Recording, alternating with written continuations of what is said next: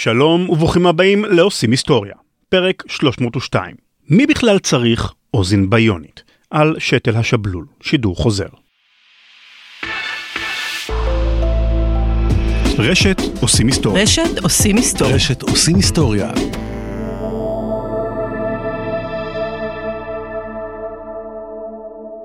Tranquility Base here. The Eagle has landed. עושים היסטוריה עם רן לוי.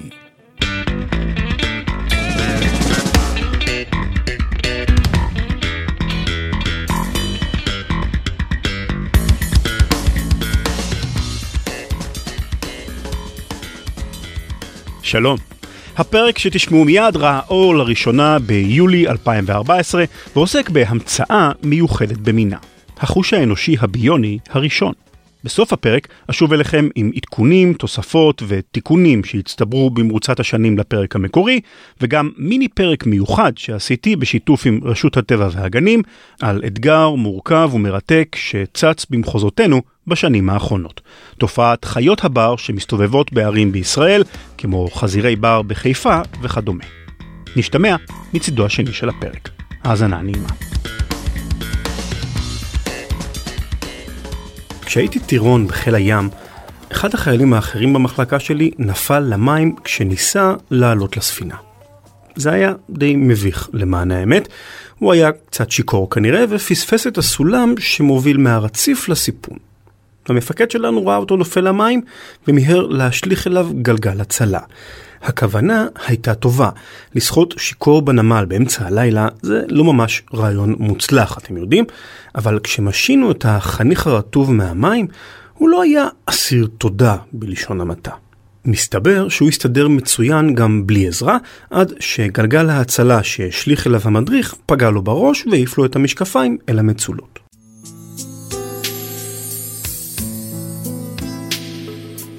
נזכרתי בסיפור הישן הזה כשקראתי על השתל השבלולי. השתל השבלולי, או שתל קוכליארי בלעז, הוא במילים פשוטות אוזן ביונית. זהו מכשיר אלקטרוני שמושתל מתחת לאור ומעביר צלילים מהעולם החיצון הישר אל עצבי השמיעה ומשם אל המוח.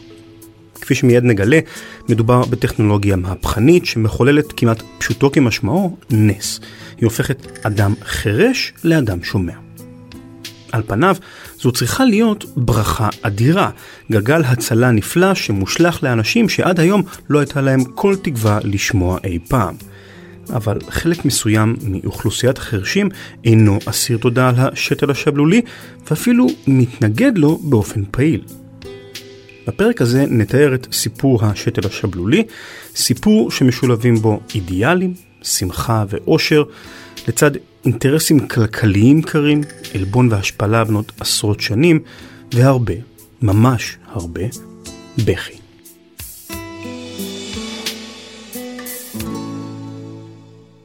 אחד הראשונים שחקר את הקשר בין חשמל לשמיעה היה אלסנדרו וולטה, המדען שהמציא את הסוללה החשמלית. בשנת אלף שבע מאות תשעים דחף וולטה לתוך אוזניו שני מוטות מתכת קטנים, ואז חיבר אותם למתח של כ-חמישים וולט. להפתעתו של וולטה, הוא שמע רעש אז, מעין בום בתוך הראש, כפי שתיאר זאת, ולאחר מכן רעש חלש יותר כמו מרק סמיך ומבעבע. וולטה כנראה לא הבין זאת אז, אבל הזרם החשמלי החלש שעבר דרך גופו עורר את עצב השמיעה, והעירור החשמלי נקלט במוחו כצלילים אקראיים. על אף העובדה שהיה מדובר ברעשים סתמים בלבד, הצלחתו של וולטה עוררה סקרנות רבה בקרב החוקרים. עד אז החרשות נחשבה ללקות חשוכת מרפא.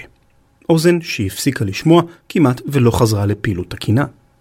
הפתרון היחיד שעמד לרשות הרופאים אז, וכמעט לכל אורך המאה ה-עשרים, היה להגביר באורך כלשהו את הקולות שמגיעים אל האוזן, ולקוות שמעט השמיעה שעוד נותרה למטופל תספיק לו כדי לפענח אותם. זהו העיקרון שעליו מושתת מכשיר שמיעה קונבנציונלי. מכשיר השמיעה קולט רעשים מהסביבה, מגביר חלק או את כל הצלילים, ומשמיע אותם לתוך תעלת האוזן בעוצמה גבוהה. הדבר אינו שונה בהרבה מהבחינה העקרונית מלצעוק לתוך הרוזן.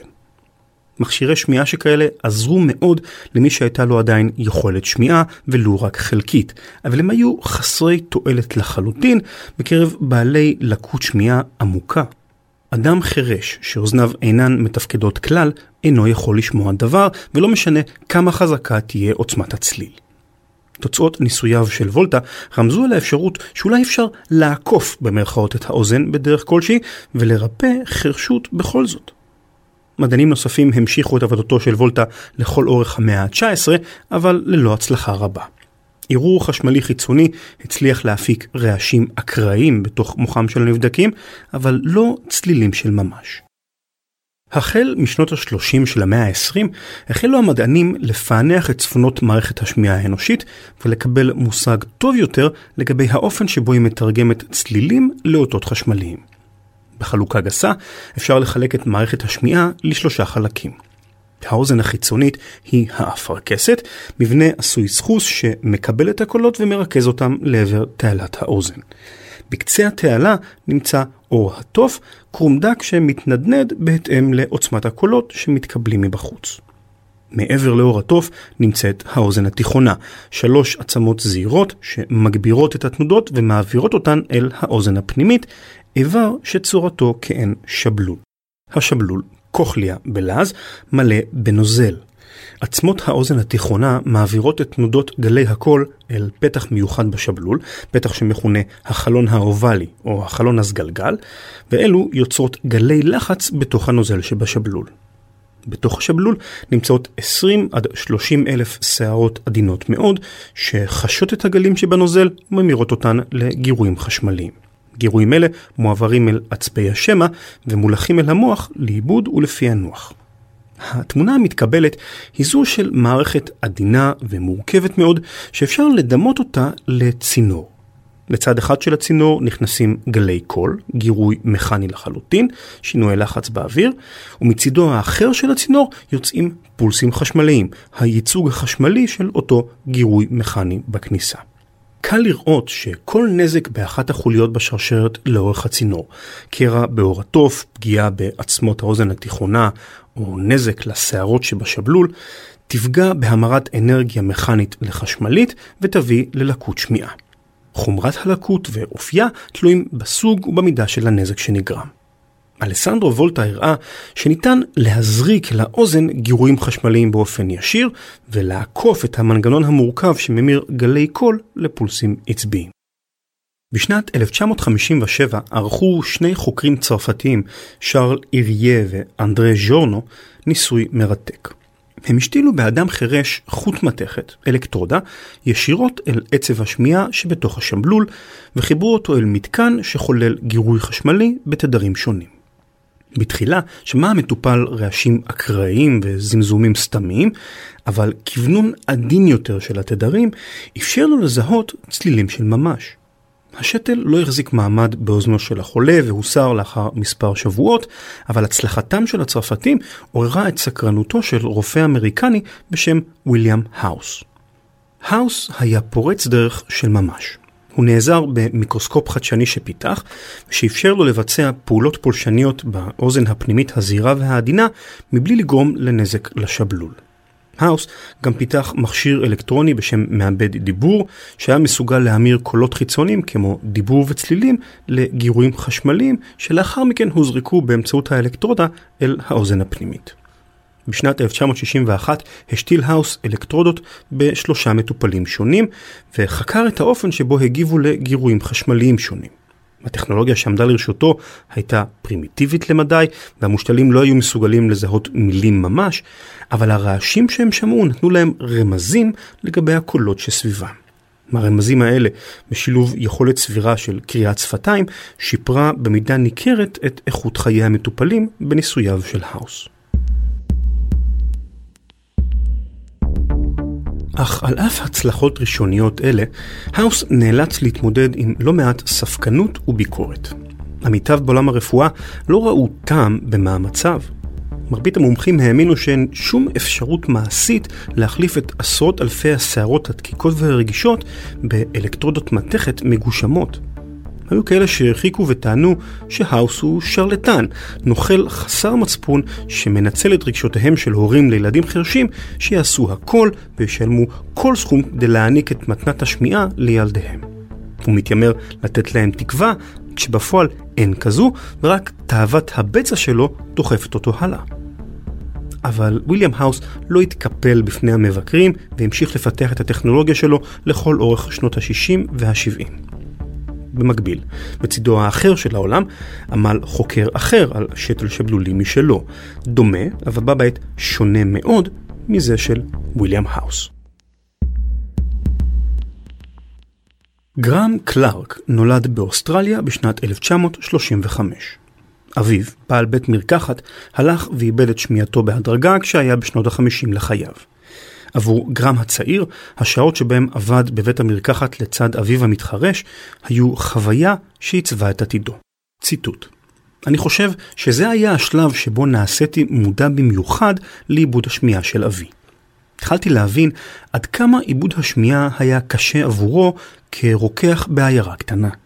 הוא התקשה לשמוע את לקוחותיו, והיה מוכרח לבקש מהם שידברו חזק יותר, והם היו מוכרחים לעשות זאת. וכך כל מי שהיה בחנות שמע בדיוק איזו תרופה הם מבקשים. הייתי נבוך מאוד, והחלטתי שיהיה רופא, ובפרט רופא אף, אוזן, גרון. סוף ציטוט. גרם למד רפואה באנגליה בשנות ה-שישים, אבל הקריירה שלו כרופא מן המניין לא ערכה ימים. נפל לידיו מאמר המתאר את אחד הניסיונות המוקדמים לגרות את עצב השמיעה באמצעות אלקטרודה בשבלול, והרעיון הקסים אותו עד כדי כך שגרם החליט לעזוב את המרפאה באנגליה לאלתר ולחזור ללימודים מתקדמים באוסטרליה. גרם היה כבר כבן שלושים ואחת, גיל שבו החלטות כאלה אינן מובנות מאליהן. ציטוט: בביטני עדיין בערה האש והרצון לעסוק במחקר, ולא הייתי מסוגל להסתפק בעבודה שגרתית בקליניקה. עמדה בפני ההזדמנות לחזור לסידני לעבודת מחקר. אני זוכר שכתבתי לסר ג'ון אקלס, שזכה בפרס נובל בנוירופיזיולוגיה, ושאלתי אותו מה הוא ממליץ לי לעשות בנוגע לעתידי. זה היה כשכבר הייתי כבן שלושים ואחת, והוא אמר, אני חושב שאתה מבוגר מדי מכדי להתחיל בקריירת מחקר. התעלמתי מהעצה שלו. מספר שנים לאחר מכן פגשתי את ביתו בארוחת ערב וסיפרתי לה על האירוע. היא אמרה, אני שמחה שלא שמעת בעצתו של אבי, אני אף פעם לא מקשיבה לו. סוף ציטוט. לאחר שסיים את לימודיו ב-אלף תשע מאות שישים ותשע, התקשה גרם למצוא משרות מחקר בתחום שבו התעניין, השתל השבלולי, מאותן הסיבות שבגללן ספג וויליאם האוס ביקורת. רוב החוקרים והרופאים האמינו שאוזן ביונית שכזו היא בלתי אפשרית, ואין טעם לבזבז זמן ומאמץ על העניין. למזלו, מספר שנים לאחר מכן מונה גרם לראש המחלקה לחקר אף, אוזן, גרון באוניברסיטת מלבורן. משרה בחירה זו אפשרה לו סוף סוף להתמקד בכיוון שבו הוא האמין, אבל התקציב שקיבל היה זעום מאוד, שישת אלפים דולר בלבד. לשנתיים. המשמעות הייתה שגרם נאלץ להשקיע מאמצים אדירים בגיוס תקציבים עבור המחלקה. הוא ערך נדבנים לארוחת ערב, התראיין אצל כל עיתונאי שהיה מוכן לשמוע אותו, והתחנף לפוליטיקאים כדי לגרד כל דולר שהיה מסוגל לקבל לטובת המחקר. מצבה הכלכלי של המחלקה היה נואש כל כך, עד שבשלב מסוים יצאו גרם וצוותו אל הרחובות שסביב האוניברסיטה וקיפצו נדבות. כן, ממש כפי שזה נשמע, הם עמדו בפינת רחוב עם כוסות וניסו לשכנע עוברים ושווים בחשיבות המחקר שלהם. בין לבין, כמובן, היה גם מחקר של ממש. בתחילה ניסה גרם קלארק לחקות את גישתו של וויליאם האוס, להשתיל אלקטרודה בודדת בשבלול ובעזרתה לשלוח אל עצבי השמע גירויים חשמליים. אבל עד מהרה הוא החליט לנטוש את הגישה הזו. כדי להבין מדוע החליט גרם לפנות לכיוון מחקר שונה מזה של קודמו, יש להבין את האופן שבו מפענח מוחנו קולות כמו דיבור ומוזיקה.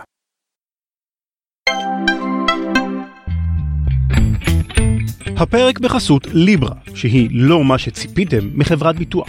למשל, הוגנות. לא מה ששומעים בדרך כלל עם צמד המילים חברת ביטוח. ליברה מאמינה שהרווח שלה הוא בזכות המבוטחים שלה, ולכן היא פיתחה מודל השתתפות ברווחים, שבו היא מחזירה רבע מהרווחים שלה מדי שנה למבוטחים שלה. מה שהוגן, הוגן. בגלל שהיא חדשנית ומתקדמת, היא עושה זאת באמצעות ארנק דיגיטלי שהיא מקימה לכל אחד מהמבוטחים שלה, ובו היא צוברת להם ליברות, שאותן ניתן לממש כמזומן לכל דבר. ואם כבר הוגנות, כדאי שתדעו שבמקרה תאונה, ליברה לא מעלה לכם את הפרמיה אוטומטית, ובמקרים של טוטלוס וגניבה, בליברה מתחייבים לשלם לכם את כספי התביעה בתוך ארבעים ושמונה שעות גג. אמרתי לכם, שותפות, הוגנות ויושר. וזה חוץ מהמחיר כמובן, שמאפשר חיסכון של עד חמישים אחוז בעלות הביטוח. כן, לא מה שציפיתם מחברת ביטוח. לביטוחי רכב ודירה חייגו כוכבית חמישים ותשע שישים ותשע, כוכבית חמישים ותשע שישים ותשע, או הקליקו על הבאנר של ליברה באתר הבית של רשת עושים היסטוריה. המילים והצלילים שאנחנו שומעים מכילים טווח רחב למדי של תדרים, מכמה עשרות הרץ ועד למעלה מ-עשרים אלף הרץ. אם נדמה את הדיבור האנושי לתמונה, אזי זו תמונה שיש בה מגוון רחב של צבעים, מאדום כהה, דרך ירוק, כחול וכל מה שבאמצע. בתוך השבלול, השערות הזעירות שממירות את התנודות לפולסים חשמליים, מסודרות כך שכל אחת רגישה לתדר מסוים בלבד, כמו קלידים של פסנתר. השערות בפתח השבלול, האזור הרחב שלו, רגישות לתדרים נמוכים, והשערות בקצה הפנימי מזהות את התדרים הגבוהים. בהמשך לאנלוגיה שלנו, כל שערה היא חיישן שמזהה צבע אחד מסוים. וויליאם האוס בחר להשתמש באלקטרודה אחת בלבד משיקולים מעשיים. השבלול הוא איבר רגיש ביותר, ואם פוצעים אותו יתר על המידה, סיבי העצב שמתחברים אליו יכולים להינזק באופן תמידי.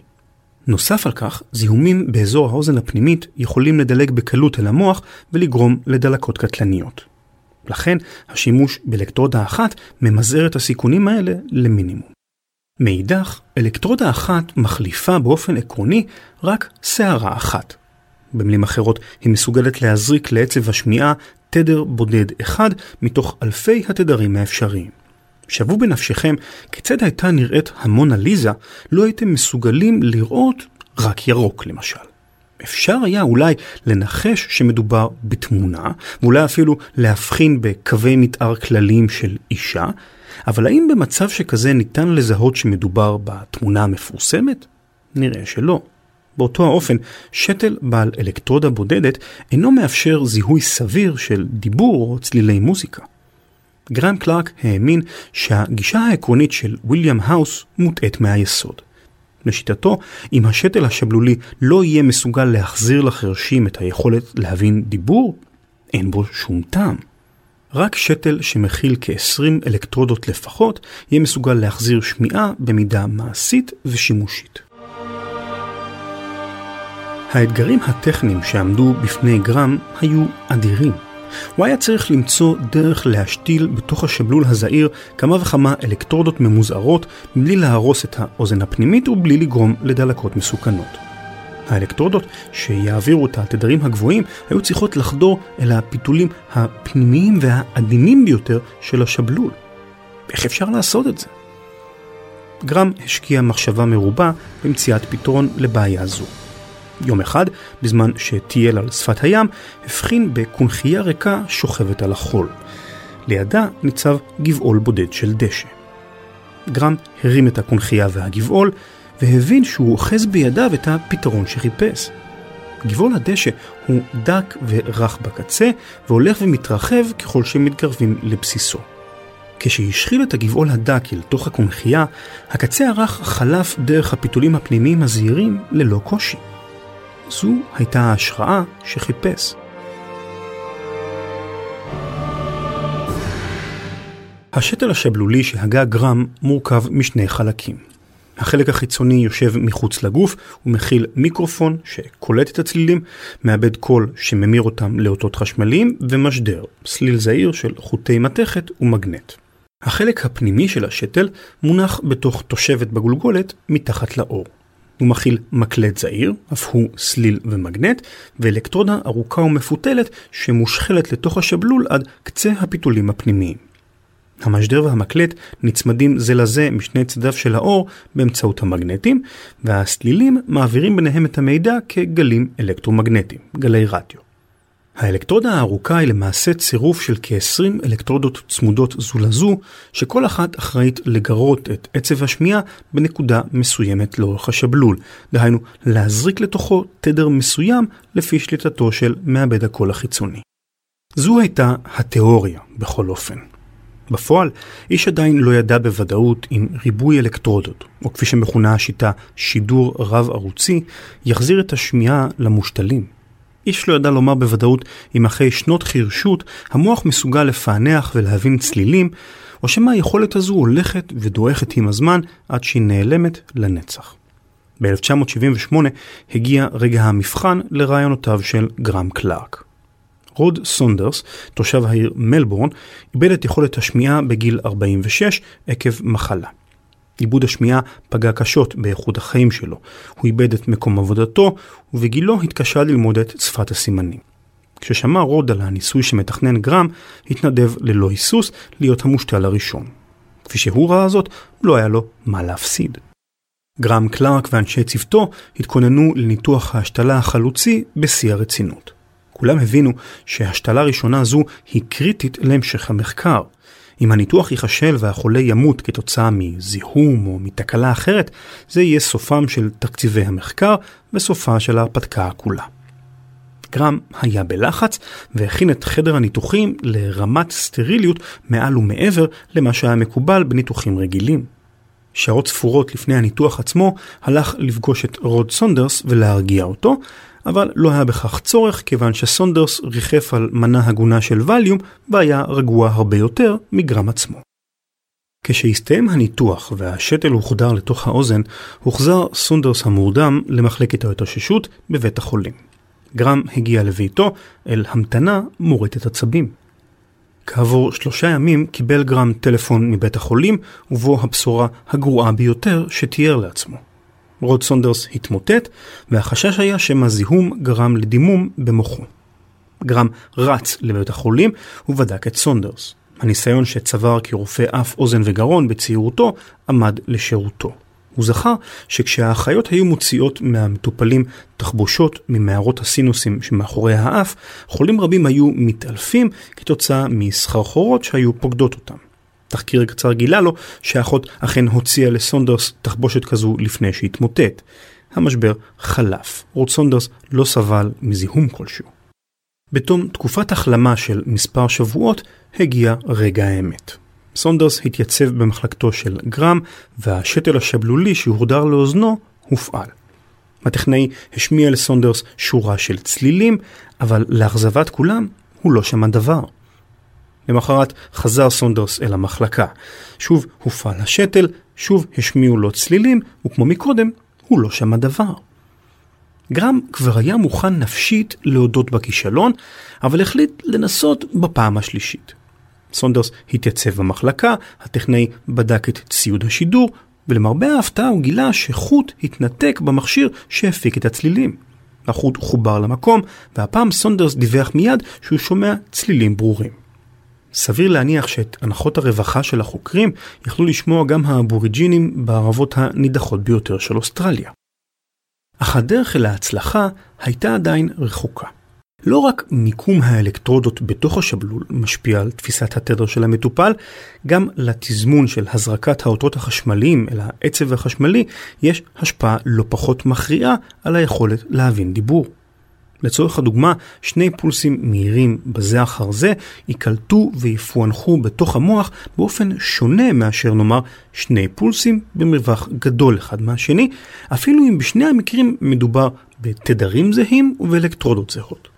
המשמעות המעשית היא שהאופן שבו ממיר מעבד הקול, החלק החיצוני של השתל, את גלי הקול לאותות חשמליים הוא בעלת חשיבות אדירה. אם המוח לא יהיה מסוגל לפענח את הפולסים החשמליים שמפיק המעבד, סונדרס לא יוכל להבין דבר מהמידע שיוזרק לתוך השבלול שלו. קלארק ואנשיו בילו חודשים ארוכים בניסויים מפרכים כדי ללמוד כיצד מפענח מוחו של סונדרס את האותות החשמליים המוזרקים אליו. צעד אחר צעד הם שיפרו את ההמרה שמבצע מעבד הקול, עד שהיו בטוחים בעצמם מספיק כדי לתת לסונדרס להקשיב בפעם הראשונה למוזיקה של ממש במקום תווים וצלילים בודדים. השיר שהשמיעו לו היה אלוהים נצור את המלכה, ההמנון הלאומי. סונדרס היה כה נרגש על שזיהה את המנגינה עד שקפץ על רגליו ונעמד דום, כמקובל אז בהשמעת ההמנון. לרוע המזל, התנועה המהירה קרעה את החוטים ולכן מנעה מקלארק להקליט את האירוע המרגש. למחרת השמיעו לסונדרס את ולסי מטילדה, והפעם הצליחו להקליט את המטופל החירש מזייף את המילים למנגינה המוכרת. All right, right. This is starting from C two, right? Yes. Which is... Uh... Sing Matilda, waltzing Matilda, you'll come a waltzing Matilda with me.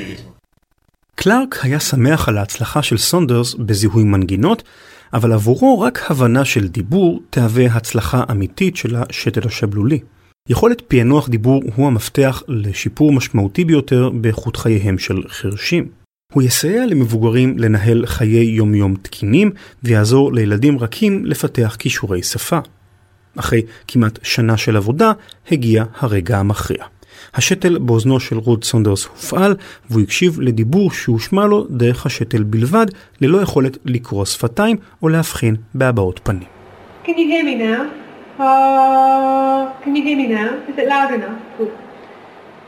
In the end. In the end. There was so much material. There was so much material. Wrapped around his head. Wrapped around his head.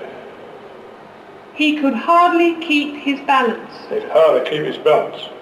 כשזיהה רוד באופן מלא את המילים שהושמעו לו, ידע גרהם קלארק שהמאמץ האדיר השתלם ושהשתל הרב ערוצי באמת עובד.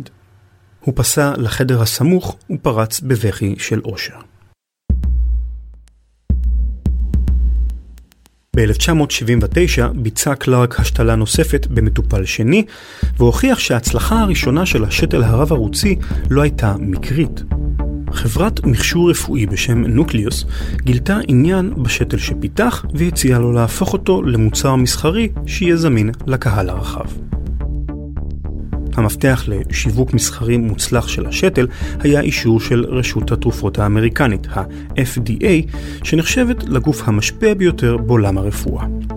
אם יצליחו קלארק ונוקליוס לשכנע את ה-אף די איי ששתל השבלול עומד בקריטריונים של בטיחות ואמינות, ייפתחו בפניהם דלתות בתי חולים בעולם כולו. אך מולם בתחרות על לב ה-אף די איי גילו קלארק ונוקליוס מתמודד ישן חדש.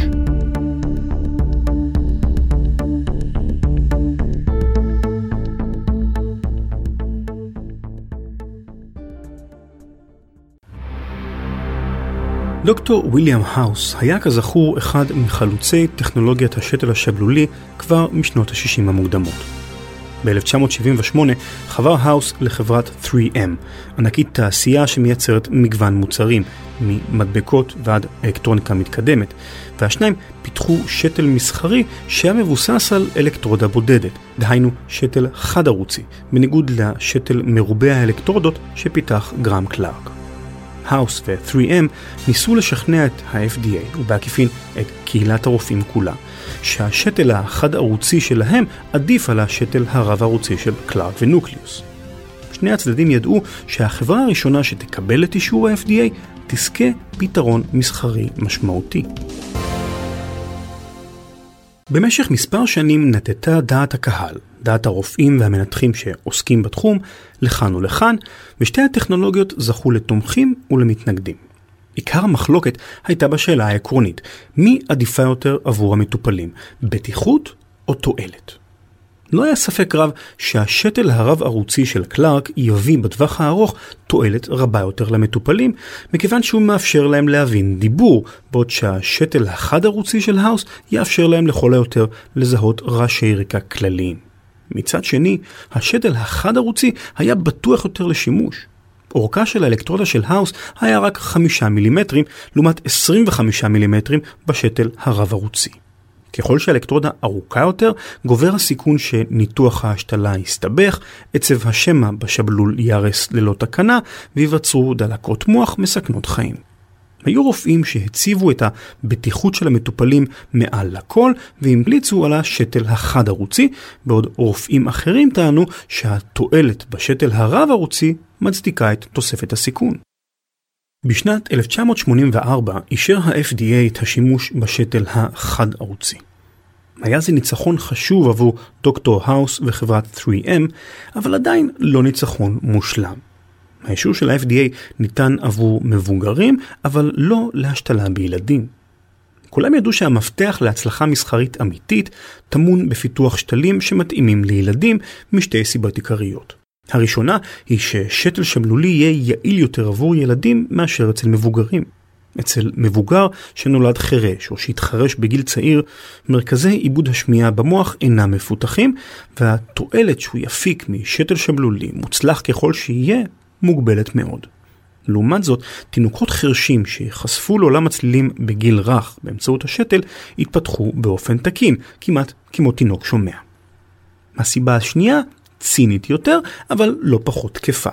הורים לתינוקות חרשים יהיו מוכנים כמעט תמיד לשלם עבור שתל לילדיהם, ובמדינות שבהם שתל כזה יוענק בחינם במסגרת ביטוח בריאות לאומי, סביר להניח שילדים יהנו מעדיפות גבוהה.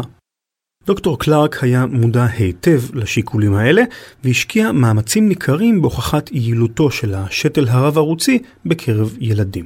העבודה עם ילדים הוסיפה שכבה נוספת של מורכבות לאתגר העצום של פיתוח השתל, ולא רק במישור המעשי, היינו ניתוח איברים זהירים ועדינים, אלא גם במישור האתי. כל ניסוי מעצם טבעו כולל סיכונים, ולא תמיד קל להעריך את התועלת הממשית שהילד המנותח יפיק ממנו. השאלה עד כמה מותר לסכן בריאות ילדים לטובת מדע וקדמה, אפילו אם המטרה הסופית תסייע באופן ודאי למאות אלפי ילדים בעתיד, היא שאלה מורכבת שאין לה תשובה של ממש. גם בפני דוקטור האוס ושותפתו, חברת שלוש אם, עמדה דילמה מוסרית לא קלה. השתלת שתל חד ערוצי הייתה אמנם בטוחה למדי, אבל מהרגע שהוחדר השתל החד ערוצי לא ניתן בעתיד להחליפו בשתל רב ערוצי, וזאת משיקולים רפואיים. במילים אחרות, ילדים שיקבלו שתל חד ערוצי היום לא יוכלו ליהנות מהיכולת להבין דיבור באמצעות השתל הרב ערוצי בעתיד, לכשטכנולוגיה זו תפשיל ותהיה בטוחה לשימוש. האוס ו-שלוש אם היו צריכים לשכנע רופאים ששתל חד ערוצי עדיף עבור מטופליהם, למרות שלכולם היה ברור שההחלטה הזו עלולה להתברר בעתיד כהרת גורל עבור ילדים רכים. רופא בשם דוקטור דניאל לינג, דובר של חברת נוקליוס, היטיב לחדד את המסר. ציטוט: שתל חד ערוצי הוא טוב יותר מכלום, אבל זה כל מה שהוא, טוב יותר מכלום. מדוע להשתיל חד ערוצי היום אם אתה יודע ששתל עם עשרים ושניים ערוצים נמצא כמעט מעבר לפינה? סוף ציטוט. המסרים עשו את שלהם, ובכלי התקשורת החלו להופיע כתבות רבות וטורי פרשנות רבים יותר ויותר שנטו לצדד בשתל הרב ערוצי כבחירה המועדפת. בשנת אלף תשע מאות שמונים וחמש אישר ה-אף די איי גם את השימוש בשתל הרב ערוצי עבור מבוגרים. באותה השנה השתיל גרם קלארק את השתל הרב ערוצי בשני ילדים בני חמש ועשר. השימוש בשתל היה כרוך בתקופה ארוכה של אימון ותרגול כדי לאפשר לילדים לנצל את מלוא הפוטנציאל שבו, אך לא נתגלו סיבוכים מיותרים בעקבות הניתוח וההשתלה. בשנת אלף תשע מאות שמונים ושבע הוחדר השתל הרב ערוצי לאוזנה של הוני מקדונלד, ילדה בת ארבע. בשנים שחלפו מאז החליפה הולי למעלה מחמישה מעבדי קול, אבל השתל המקורי שקיבלה עדיין פעיל ומתפקד כהלכה גם בימינו. הניסויים המוצלחים סיפקו את ההוכחה להיה זקוק ה-אף די איי, ובשנת אלף תשע מאות תשעים אושר השתל הרב ערוצי באופן מלא גם לתינוקות בני שנתיים. ההחלטה זו הכריעה את הכף לטובתה של הטכנולוגיה הרב ערוצית. חברת שלוש אם, שהטילה את יהבה באופן מוחלט על השתל החד ערוצי, נותרה מאחור, וכבר לא הייתה מסוגלת להדביק את הפער הטכנולוגי מול חברת נוקליוס. עד מותו בשנת אלפיים ושתים עשרה המשיך דוקטור וויליאם האוס לצדד בשתל החד ערוצי כפתרון זול, אמין ובטוח, גם עבור חרשים במדינות עניות יותר, שהן ידם משגת לרכוש שתל רב ערוצי יקר. דוקטור גרהם קלארק, שהפתרון שלו הוא זה שזכה בבחורה בסופו של דבר, זכה בין ספור פרסים יוקרתיים, ונחשב בעיני עמיתיו לאחד הרופאים החשובים ביותר במאה ה-עשרים בתחומו, אבל אין עוררין על כך שגם וויליאם האוס היה חוקר פורץ דרך, ותרם תרומה מכרעת לעולם הרפואה. על פי מקורות שונים, השתל השבלולי הרב ערוצי הושתל עד כה אצל כמה מאות אלפי מושתלים בלמעלה מ-שמונים מדינות. במדינות רבות, כולל גם בישראל, המדינה מסבסדת שתל באוזן אחת לאנשים שעומדים בקריטריונים בסיסיים. למשל, מי שאיבדו את יכולת השמיעה שלהם באופן משמעותי, כך שמכשיר שמיעה רגיל אינו מתאים להם, ושבריאותם ויכולותיהם השכליות עומדות בסף תחתון מסוים. בשנים שחלפו מאז שכללו מהנדסיה של חברת נוקליוס, ששינתה את שמה מאוחר יותר לקוקליר לימיטד, את השתל הרב ערוצי. בהתאם להתקדמות הטכנולוגית המואצת בעולם האלקטרוניקה בשנים האחרונות, מעבדי הקול החיצוניים הלכו וקטנו, עד שכיום אפשר ללבוש אותם מאחורי האוזן במקום קופסה מסורבלת שתלויה על חגורת המכנסיים. גם השתלים עצמם השתכללו, וכיום הם מכילים מנגנון שמאפשר לרופא המנתח לקבל משוב בזמן אמת לגבי עוצמת האותות שנקלטים בעצב השמע. שכלול חשוב וחיוני להצלחת הניתוח, במיוחד בקרב תינוקות שלא יכולים לספק משוב כזה בעצמם. אף על פי כן, השתלים המודרניים עדיין רחוקים מלהיות מושלמים. איכות הקול שהם מפיקים לוקה מאוד בחסר. הנה הדגמה קצרה של צלילים ודיבור וכיצד הם נתפסים בפועל על ידי המושתלים. First you will hear the sound input to the implant and then you will hear what it sounded like.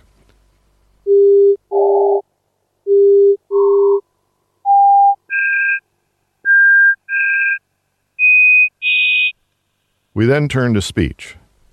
Here's what speech sounds like through the implant. Again, first the input to the implant and then its match. It was a full moon three nights ago. It was a full moon three nights ago. Don't live beyond your means. Don't live beyond your means. That was an unexpected outcome. That was an unexpected outcome. כפי שניתן לשמוע, השתל השבלולי לא יכול להוות עדיין תחליף ראוי לאוזן בריאה. חסרונותיה של הטכנולוגיה באים לידי ביטוי באופן בולט במיוחד בכל מה שנוגע למוזיקה. מושתלים רבים טוענים שהם לא אוהבים להאזין למוזיקה, מכיוון שהשתל מעביר אותה באיכות גרועה במיוחד. כך למשל נשמעת מנגינה קצבית באמצעות השתל.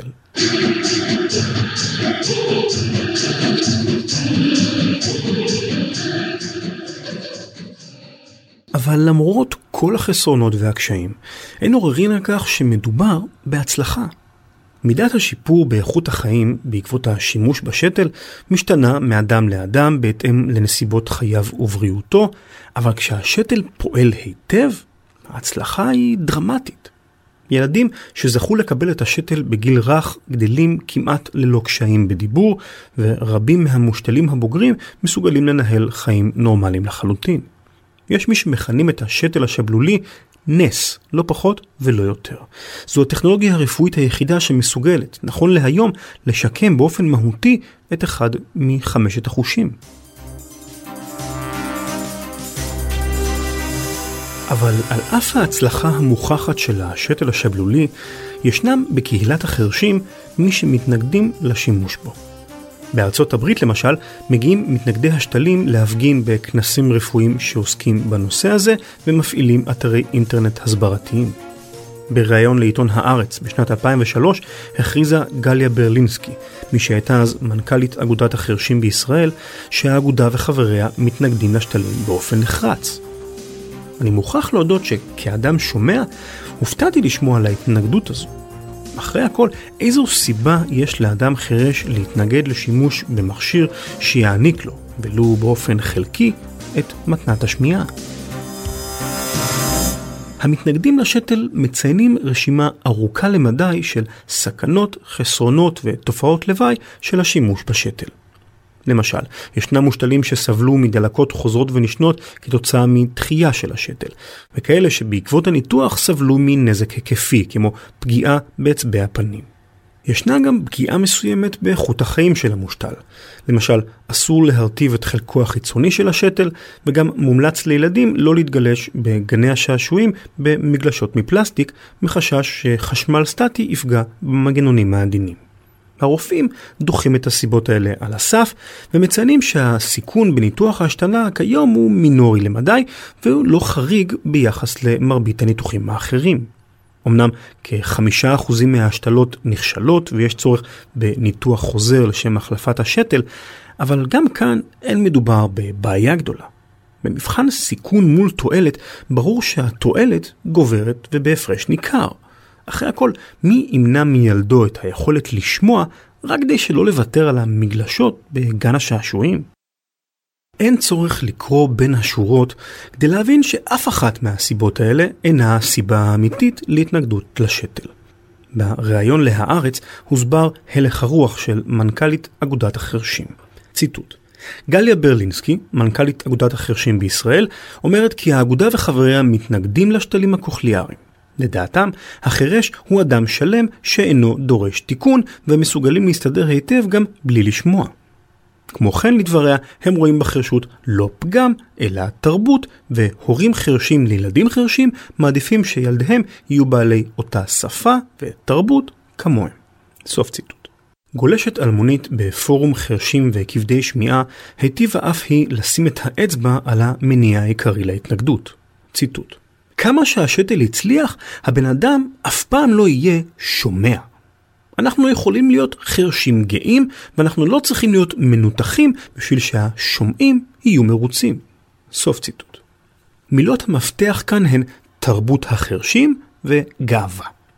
במדינות רבות ברחבי העולם נוצרו קהילות הדוקות ומגובשות מאוד של חרשים, קהילות שהן הרבה מעבר לסתם התאגדויות של אנשים בעלי מוגבלות דומה. השתייכות לקהילת החרשים פירושה השתייכות לקבוצה בעלת היסטוריה עשירה, גיבורי תרבות משלה כמו הלן קלר, מוסדות חינוך יהודיים והומור פנימי. החרשים גאים בסולידריות שבין חברי הקהילה בתוך המדינה ובין קהילות במדינות השונות. הסממנים התרבותיים הייחודיים הם חלק מהותי מההשתייכות לקהילת החרשים, עד שבמקרים רבים אין חובה שאדם יהיה חרש כדי להתקבל כחבר בקהילה. די בכך שיהיה בן להורים חרשים, או שיקבל על עצמו את התרבות שלה, כמו לימוד של שפת הסימנים למשל. התרבות העשירה והסולידריות טיפחו אצל חרשים סוג של גאוות יחידה. הנה למשל ציטוט מפי אדם חרש באתר בשם המלחמה בשתל השבלולי. ציטוט: אובדן השמיעה שלי אינו אובדן כיוון שאני לא מרגיש בחסרונו. פגשתי רבים שמסתדרים מצוין עם החרשות שלהם. החרשות אינה משפיעה עליך באופן שלילי, אלא הגישה של החברה כלפי החרשות היא זו שמפריעה. סוף ציטוט. רבים מהחרשים מאמינים שאדם חרש אינו אדם פגום, אלא אדם שונה, כמו אדם בעל צבע עור שונה. ומכיוון שהחרשות אינה פגם, אין גם צורך לתקן אותה. הרגשות האלה מעמידים את החרשים לא אחת במסלול התנגשות מול הממסד הרפואי, שלא תמיד מסוגל להבין או להקל אותן. למשל, בשנת אלפיים ושתיים ניהלו זוג לסביות מאבק משפטי מתוקשר כנגד בנק הזרע האמריקני. הנשים, שתיהן חרשות, ביקשו דגימת זרע לצורך הפריה חוץ גופית, אבל התעקשו על התרומה מתורם חרש, שהילד שיוולד יהיה חרש אף הוא. בנק הזרע התנגד לבקשה הזו מכיוון שראה בחרשות לקות או מחלה, ואסור לו להעניק תרומות זרע פגומות במרכאות. בסופו של דבר השיגו אנשים תרומות זרע באופן עצמאי מאדם חרש וקיבלו את מבוקשן. עיקר המחלוקת בין הממסד הרפואי והמתנגדים לשתל מתרכזת בנקודה אחת ברורה: ילדים. השתלה בילדים נוגעת באופן הישיר ביותר באינטרסים של שני הצדדים. מבחינה רפואית, הזמן הטוב ביותר להשתיל את שתל השבלול הוא עד גיל שנתיים. ילד שיקבל את השתל בתקופה הזו של חייו יצליח בספרות גבוהה ללמוד לדבר. החל מגיל תשע ואילך, פגיעה מסוימת באיכות הדיבור כמעט בלתי נמנעת, גם אם הילד יקבל שתל שבלולי בסופו של דבר. אך עבור הקנאים לתרבות החרשים, השתלה בילדים שקולה לגזר דין מוות לתרבות הייחודית הזו. ילד חירש שיקבל את השתל ילמד לדבר, יוכל להשתלב בהצלחה בתרבות הכללית של האוכלוסייה השומעת, ואולי לא ירגיש צורך להיות חלק מקהילת החרשים. בטווח הארוך עלולה הטכנולוגיה החדשה להעמיד קהילה זו בסכנת הכחדה של ממש. היו מי שכינו את ההשתלה בילדים גנוסייד לתרבות החרשים. כעת קל יותר להבין ואולי אפילו להזדהות עם ההתנגדות לשתל השבלולי. עבור המתנגדים מדובר בהתנגדות לטכנולוגיה שלא רק שלא תסייע להם, שהרי הם לא רואים בעצמם נכים שיש לסייע להם, אלא אף מאיימת לחסל את תרבותם וזהותם. לרוע מזלם של המתנגדים לשתל עושה רושם שהוויכוח בעד ונגד השתל השבלולי הוכרע. בשנים האחרונות הולך ונחלש קולם של המתנגדים, כשיותר ויותר הורים בוחרים בשתל השבלולי עבור ילדיהם. אפשר להתווכח על היתרונות הרפואיים והחסרונות התרבותיים של השתל מכאן ועד הנצח, אבל כדי להבין לאן נושבת הרוח, מספיק רק להיכנס ליוטיוב ולחפש Cochlear Implant Activation, הפעלה ראשונה של שתל שבלולי, ולקבל מאות, אולי אלפי סרטונים כמו זה. ג'נביב, בת שלושה עשר חודשים, שומעת בפעם הראשונה בחייה את אביה אומר לה שהוא אוהב אותה. ג'נביב, I love you. או זה שבו ברקלי, בת העשרה חודשים, שומעת בפעם הראשונה את אמא. Yeah. Can you hear mama? Yeah, yeah, I get you. Oh, that's so exciting. mama. או זה שבו ילדה בת שנה וחצי פוערת עיניים בתדהמה. Hi Zoe. Zoe. Hi. Hi. Zoe.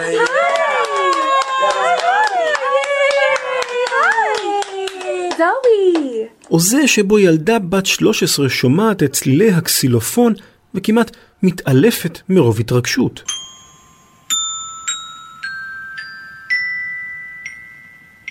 It doesn't sound funny at all. It doesn't sound funny at all. It doesn't sound funny at all. It doesn't... No,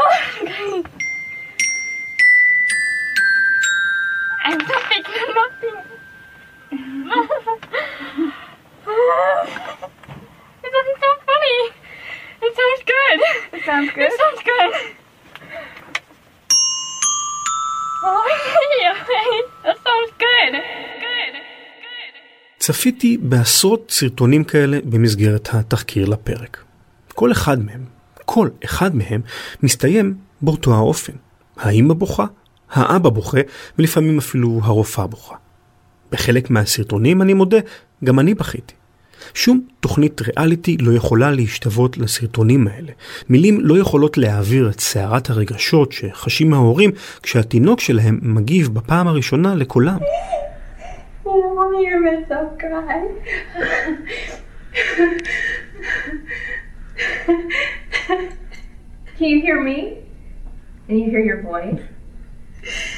שתל השבלולים, כן, הוא פלא טכנולוגי, נס רפואי של ממש, אבל כמו כל טכנולוגיה, יש לו גם חסרונות.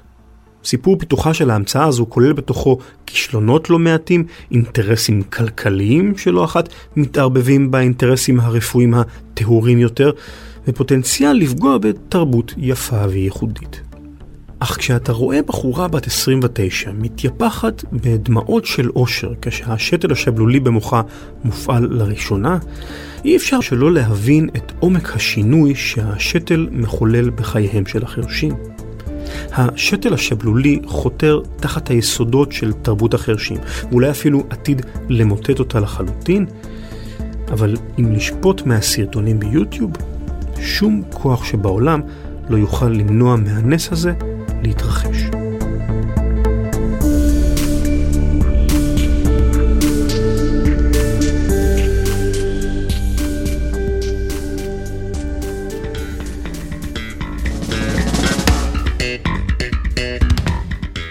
זהו, עד כאן. מיד נמשיך עם עדכונים לפרק ששמעתם ופינה מיוחדת על חיות הבר בערים, אבל ראשית, חסות קצרה. אחד מהדברים הנפלאים והמדהימים בעולם הפודקאסטים הוא העושר האדיר של תוכניות. על פי הערכות, יש יותר מ-שמונה מאות אלף פודקאסטים בעולם, ואין נושא בעולם שמישהו מתעניין בו שאין עליו פודקאסט, ובדרך כלל כמה וכמה פודקאסטים. כל העושר הזה נמצא ממש בקצות האצבעות שלכם באפליקציית עושים היסטוריה. האפליקציה מקושרת למאגר המידע של אפל, ובחיפוש פשוט תוכלו למצוא ולהירשם לכל פודקאסט, בכל שפה. פרט לכך, נתנו מקום מיוחד לפודקאסטים הישראלים באפליקציה, שאותם אפשר למצוא גם לפי חלוקה לקטגוריות, כגון טכנולוגיה, שיווק, ספורט ועוד. חפשו עושים היסטוריה, אפליקציית הפודקאסטים הישראלית, בחנות האפליקציות של אנדרואיד. כאמור, מאז שיצא הפרק ששמעתם לפני שש שנים בערך, קיבלתי לא מעט תגובות והערות ממאזינים, אז בואו נתחיל. ראשית, מירב הדר, מאזינה ותיקה, כתבה לי כך: כיום אגודת החרשים דווקא מעודדת השתלה. למעשה, האגודה פעלה באופן יזום להכנסת השתלים לסל הבריאות לילדים מגיל שמונה עשרה. כמו כן, למיטב ידיעתי, בארץ אין הגבלה לסף יכולת שכלית. שמעתי גם על ילד עם שיתוק מוחין שהושתל, והמדינה היום מסבסדת שתל קוכליארי כפול לילדים מתחת לגיל שמונה עשרה, וקופת החולים מכסה את הסוללות. כמו כן, שתל שבלול מודרני מציע איכות שמיעה טובה בהרבה מזו שהוצגה בדוגמה בפרק, במיוחד שתלים בעלי עשרים ושניים ערוצים ו-עשרים וארבעה ערוצים.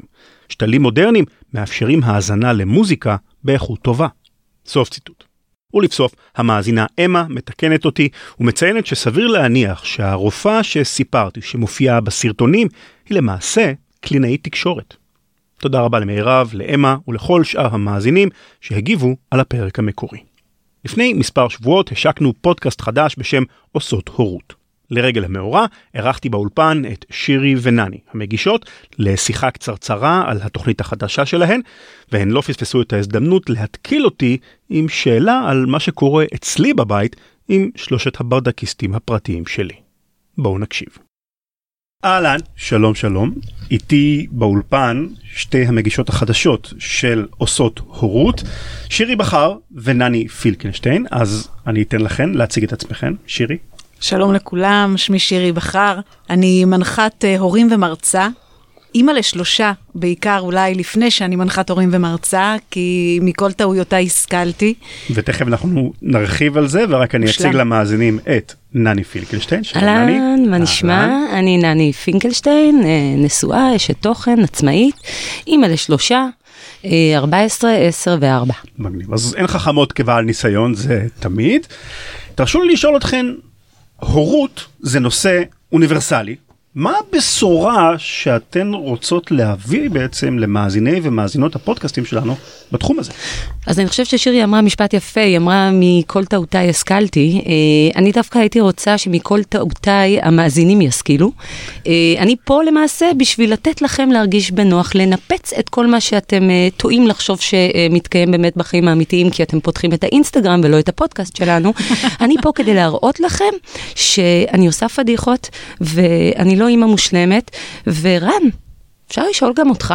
אני הורה מושלם. אוקיי, אז בוא, בוא, בוא, תן לי קצת לפקפק בזה, ובא לי לשמוע על איזה פדיחה, טעות שעשית כהורה, נו, פדיחה. אוי, אלוהים, יש כל כך הרבה.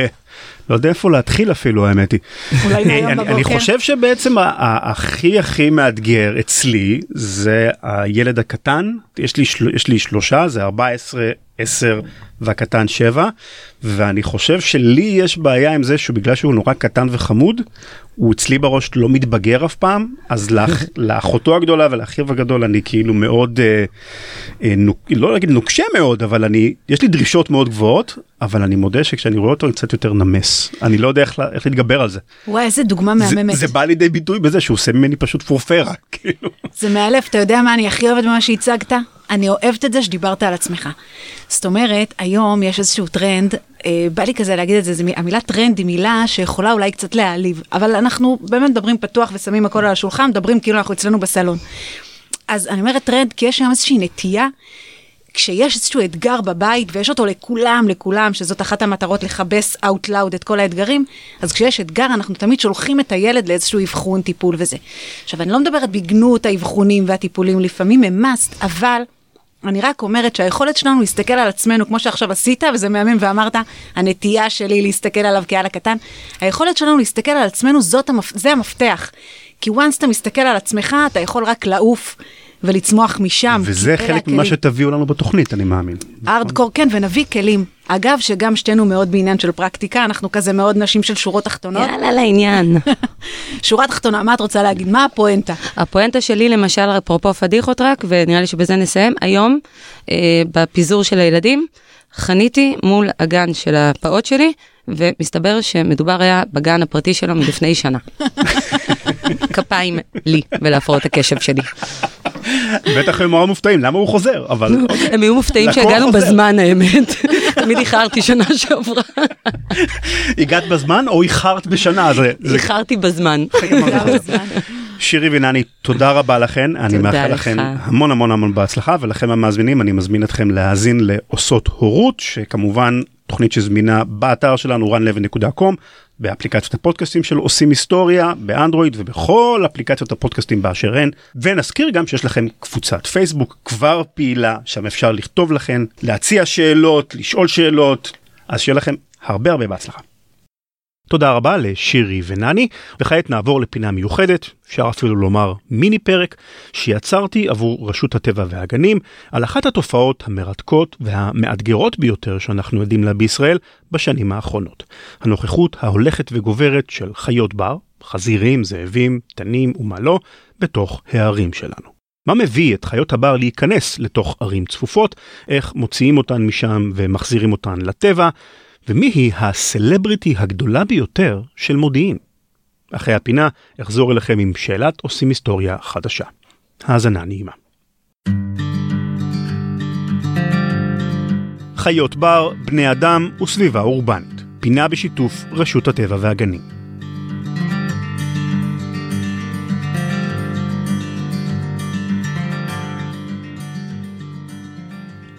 לעיר מודיעין יש סלבריטי. לא, לא סלבריטי מהסוג הזה. אני לא מדבר על חנן סביון, היוצר של אספור ומחילה, ואפילו לא על אבי גבאי או שר התיירות יריב לוין, שגרים כולם במודיעין. לסלבריטי האמיתית של מודיעין קוראים רותי, והיא צבועה. דהיינו נקבת צבוע. מה? מה אתם אומרים? צבועה היא לא סלבריטי אמיתית? כנסו לגוגל, חפשו רותי מודיעין. כל העמוד הראשון של גוגל מלא בכתבות עליה, כולל כתבות טלוויזיה בכל הערוצים הגדולים. תמונה שלה, שצילם צלם מקומי בשם אריאל פילדס, זכתה בציון לשבח בתחרות צילומי טבע נחשבת, ומופיעה במוזיאון הטבע בלונדון. יותר מזה, יש לרותי עמוד פייסבוק עם למעלה משלושת אלפים לייקים, ועשרות תגובות מפרגנות על כל פוסט. אם רותי היא לא סלבריטי, אני לא יודע מה זה סלבריטי.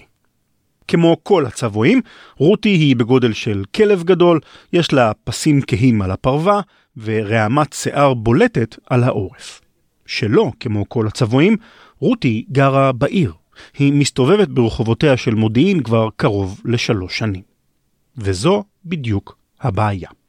הנוכחות של רותי מפלגת את מודיעין לשני מחנות. מהצד האחד יש את התושבים שמפחדים ממנה ורוצים להרחיק אותה מהעיר. אם תצפו בסרטונים של רותי ביוטיוב, אפשר להבין אותם. מדובר בחיית פרא, עם שיניים גדולות ומאימות, בהחלט לא משהו שנראה כמו כלב חמוד. אם אני אבא לילד קטן, ואנחנו בגן שעשועים, ורותי קופצת פתאום מהשיחים, אתם יכולים להיות בטוחים שאני אלחץ בטירוף. ככה זה. מהצד השני, יש את התושבים שמחבבים את רותי, ורואים בנוכחות שלה מעין סמל לדו-קיום בין אדם וטבע. הם טוענים, וגם כן, בצדק, שצבועים לא מסוכנים לבני אדם. הם אוכלים בעיקר גרים. אחד מהם כתב כך בעמוד הפייסבוק של רותי. ציטוט, הבעיה היא התושבים ההיסטריים שמפחדים ממנה, במקום מהשכנים האנושיים שהרבה יותר מסוכנים. גולשת אחרת כתבה, ציטוט, די לבורות, להיסטריה ולחרוש את השמועות הזדוניות שהדביקו לצבועה האומללה. סוף ציטוט. אני, באופן אישי, יש לי לב רך. אני אוהב בעלי חיים, וכשהתיישבתי לשיחה עם אורי נווה, סגן מנהל חטיבת המדע ברשות הטבע והגנים, הייתי בטוח שגם הוא, בתור חובב טבע מושבע, יסכים איתי ועם התושבים שטוענים שצריך לתת לה להמשיך ולהסתובב בעיר ללא הפרעה. אבל כאן באה ההפתעה הגדולה. אורי מצדד דווקא עם התושבים שקוראים להרחיק את רותי מהעיר, אם כי מסיבות אחרות לגמרי. חיות בר ומחקרים שנעשו על זה מראים שכשהם חיות בעיר, המצב הבריאותי שלהם הוא ירוד יותר, השרידות שלהם, גם של הפרטים הבוגרים וגם של צאצאים יותר נמוכה, הם נדרסים, הם מתחשמלים, הם סובלים מתקיפות של אנשים שלפעמים לא מבינים, או מכלבים שתוקפים אותם. זאת אומרת שהסביבה העירונית היא לא סביבה בריאה לחיות בר. עצם העובדה שמישהו מרשות הטבע והגנים, גוף שכל חבריו בהגדרה אוהבים בעלי חיים ודואגים להם ולסביבה, לא מתייצב אוטומטית לטובתה של רותי הצבועה, זה סימן בדוק שהנושא של נוכחות חיות הבר בערים שלנו הוא נושא הרבה יותר מורכב ומסובך מאשר חלוקה נאיבית לכאלה שאוהבים בעלי חיים וכאלה שלא. למעשה, אפילו המציאות במודיעין עצמה מוכיחה את דבריו של אורי. פרט לרותי, היו עוד ארבעה צבועים שהסתובבו בעיר ובשטחים הצמודים לה בשנים האחרונות, אבל למרבה הצער, שלושה מהם כבר נדרסו למוות. בשנים האחרונות, נושא הנוכחות של חיות בר בערים עולה פעם אחר פעם לכותרות.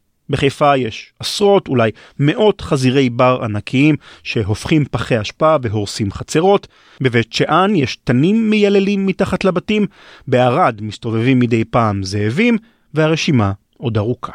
התופעה של חיות בר שמסתובבות באזורים אורבניים הולכת ומחמירה משנה לשנה ולא במקרה. ההתרחבות וההתפשטות של האזורים העירוניים באה במקרים רבים על חשבון אזורי המחיה הטבעיים של חיות הבר מחד, ומאידך החיות מוצאות כמויות אדירות של מזון זמין ברחובות הערים שלנו. במקרה של חזירי הבר למשל, זאת תופעה שאנחנו רואים בכל העולם, זה קורה בברצלונה, זה קורה בברלין, זה קורה בערים מאוד גדולות בעולם.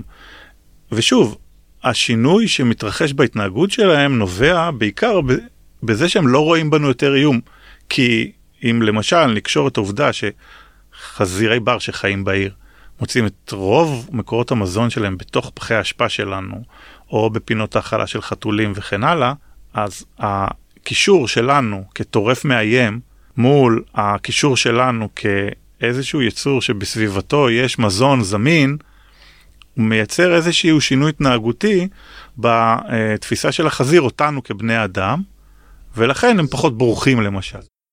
פחות בורחים?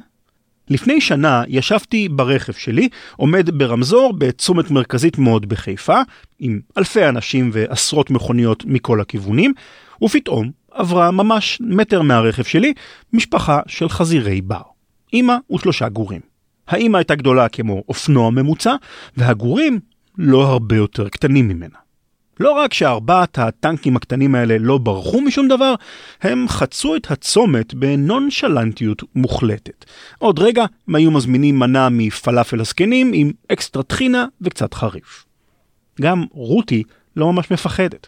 אחד התושבים שהתראיין לכתבת טלוויזיה סיפר איך היא נכנסה אליו הביתה יום אחד כשהכין ארוחת ערב. שאלתי את אורי אם יש לנו סיבה לפחד מבעלי החיים האלה. צבוע, ושוב, בגלל הביולוגיה שאנחנו מכירים, לא אוכל טרף חי.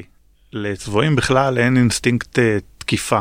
אם תסתכלו, ולצערי מפורסמים היום, הרבה סרטונים ברשת על תקיפות של כלבים, של צבועים, רואים שהצבוע מאוד פסיבי. הוא, הוא רוצה ללכת מהאירוע הזה הכי רחוק שניתן.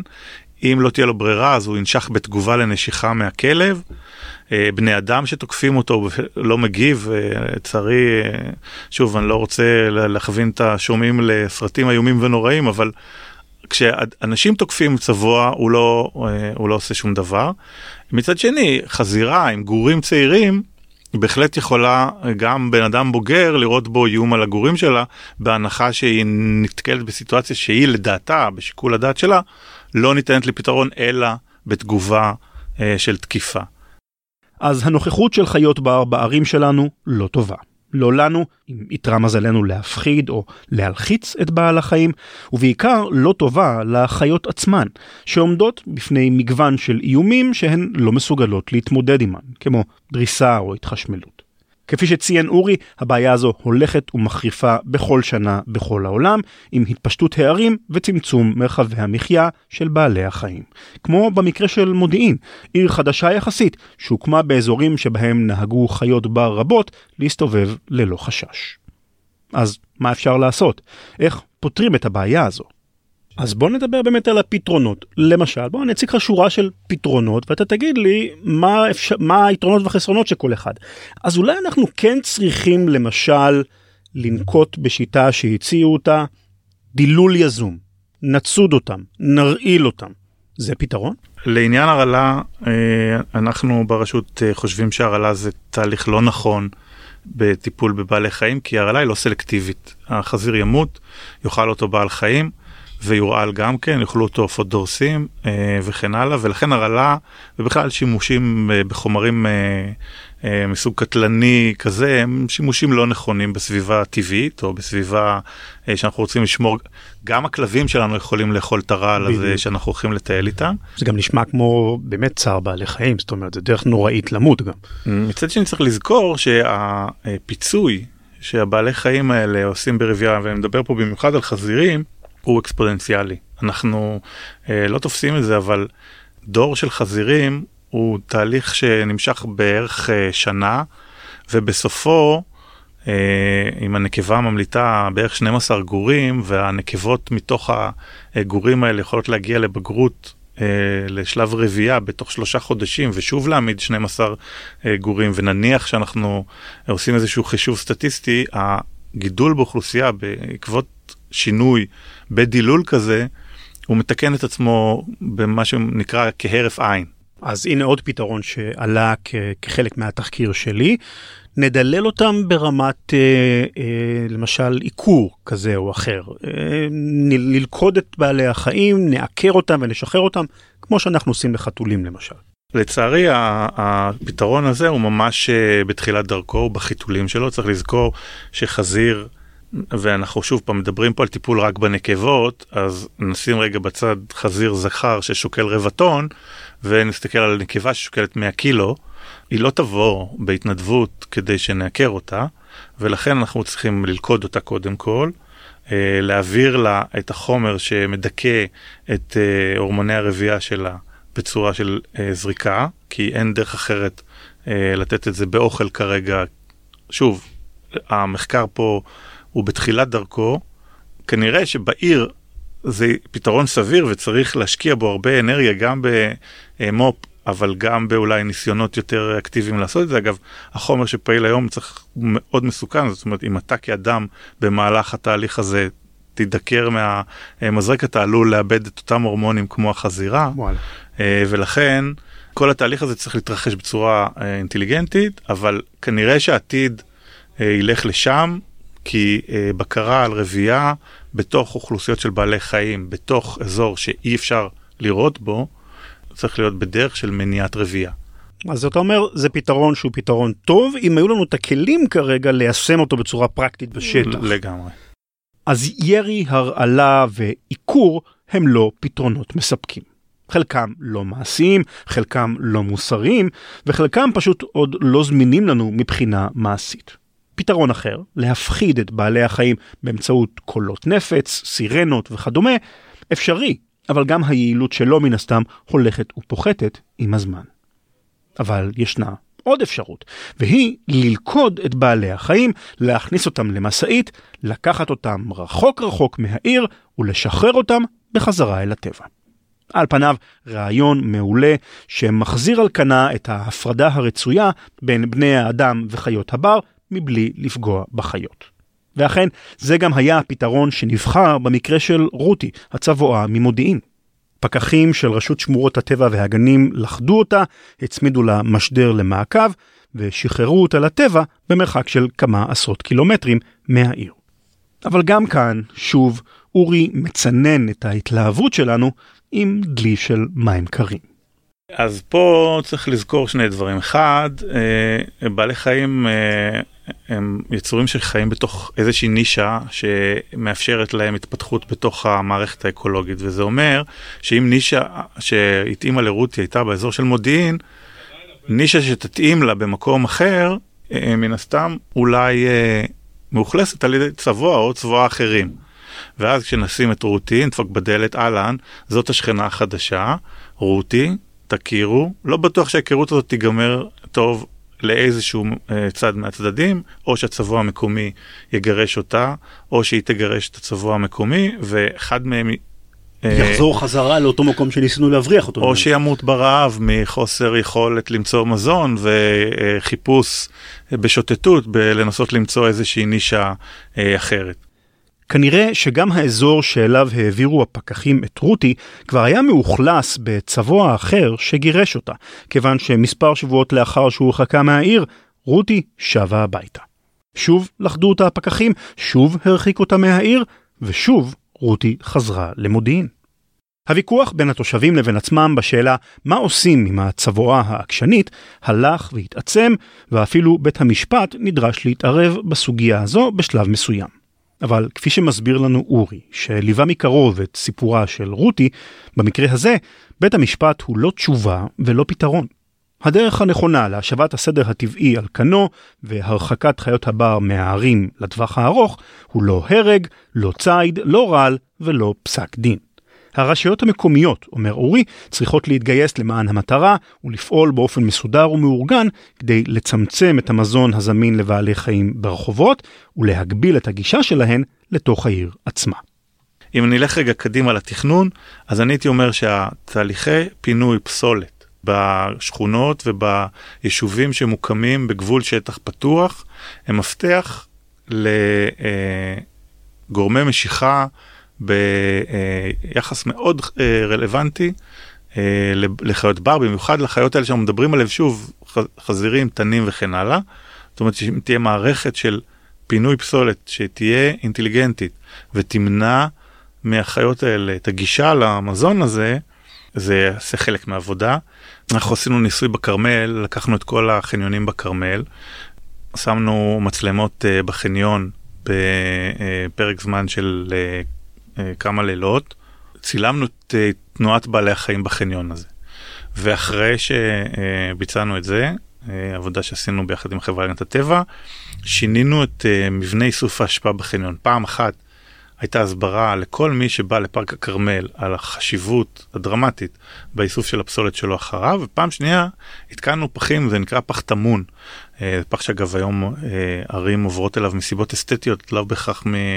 זה לא הצפרדעים האיומות והנוראות האלה שרואים את הפסולת גולשת, זה מין צילינדר שיושב בתוך הקרקע, בתוכו יש שק, המכסה שלו חייבים לפתוח אותו עם היד כדי להשליך לתוכו את הפסולת, ואז הוא נסגר, את הדבר הזה מפנים באמצעי פינוי רגילים. בשכונה שלי בדיוק הפחים. לגמרי. פח תמון כזה, לא חזיר ולא צבוע ולא שואל ולא אף בעל חיים אחר יכול לפתוח אותו.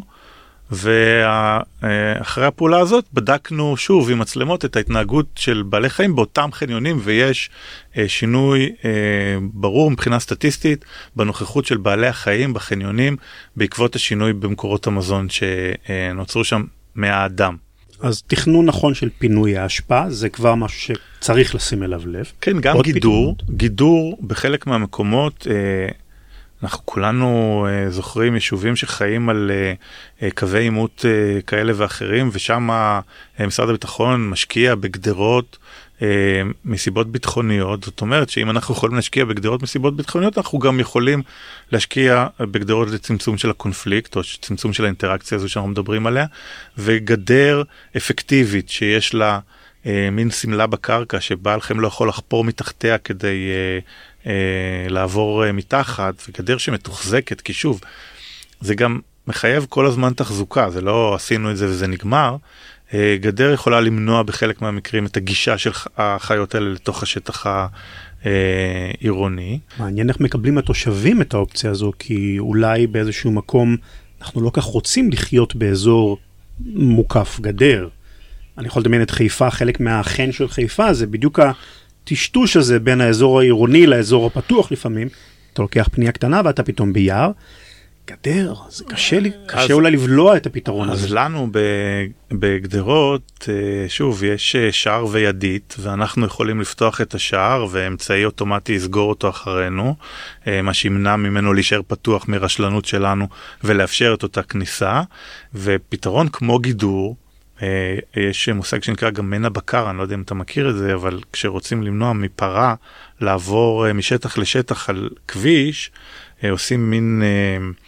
זה פסים, פסים, פסים כן, בכביש כן, עם רווח קטן. כן, מהם. שאדם יכול ללכת עליהם, אם הוא לא מחליק, אז אנחנו כן, הם לא, או שער, קרוסלה כזה או אחר, דברים מהסוג הזה.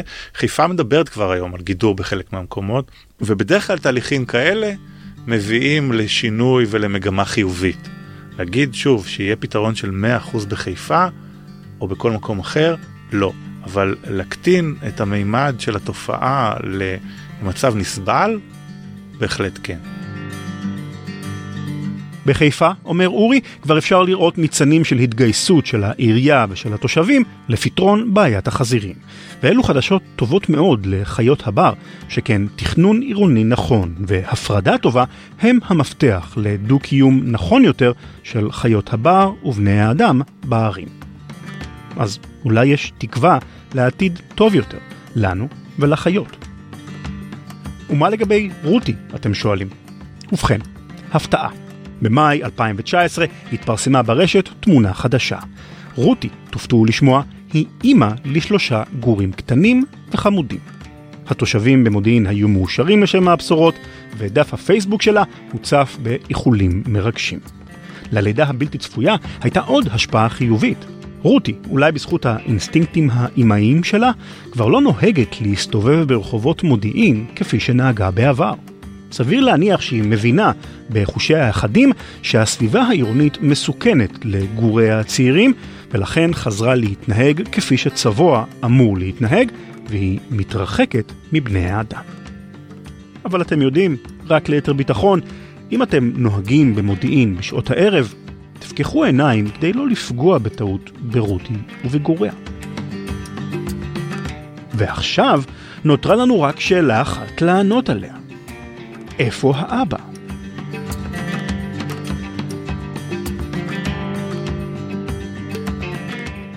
תודה רבה לאורי נווה, סגן מנהל חטיבת המדע ברשות הטבע והגנים, ואם אתם רוצים ללמוד עוד על הגנה על חיות הבר ושמירה על בתי הגידול בארץ ישראל, בקרו באתר של רשות הטבע והגנים, פארקס דוט סי או דוט איי אל.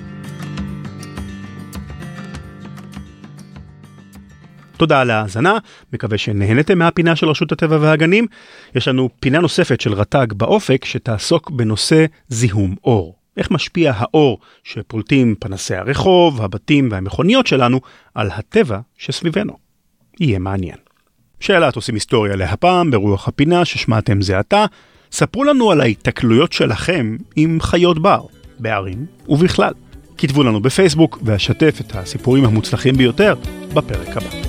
עושים היסטוריה הם גיא בינון ואיתמר סוויסה בעריכה ובהפקה, שרה סילבצקי, מנהלת הקהילות ומנהלת את סיפור משפחתי, אביב שם טוב, מנהל המחירות, רועי לוי, אחראי על הפיתוח העסקי, דני תימור, המנהל העסקי, ואני, רן לוי, כותב ומגיש. אנחנו נשתמע בשבוע הבא.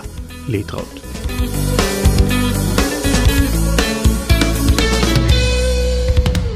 In this house we obey the laws of thermodynamics.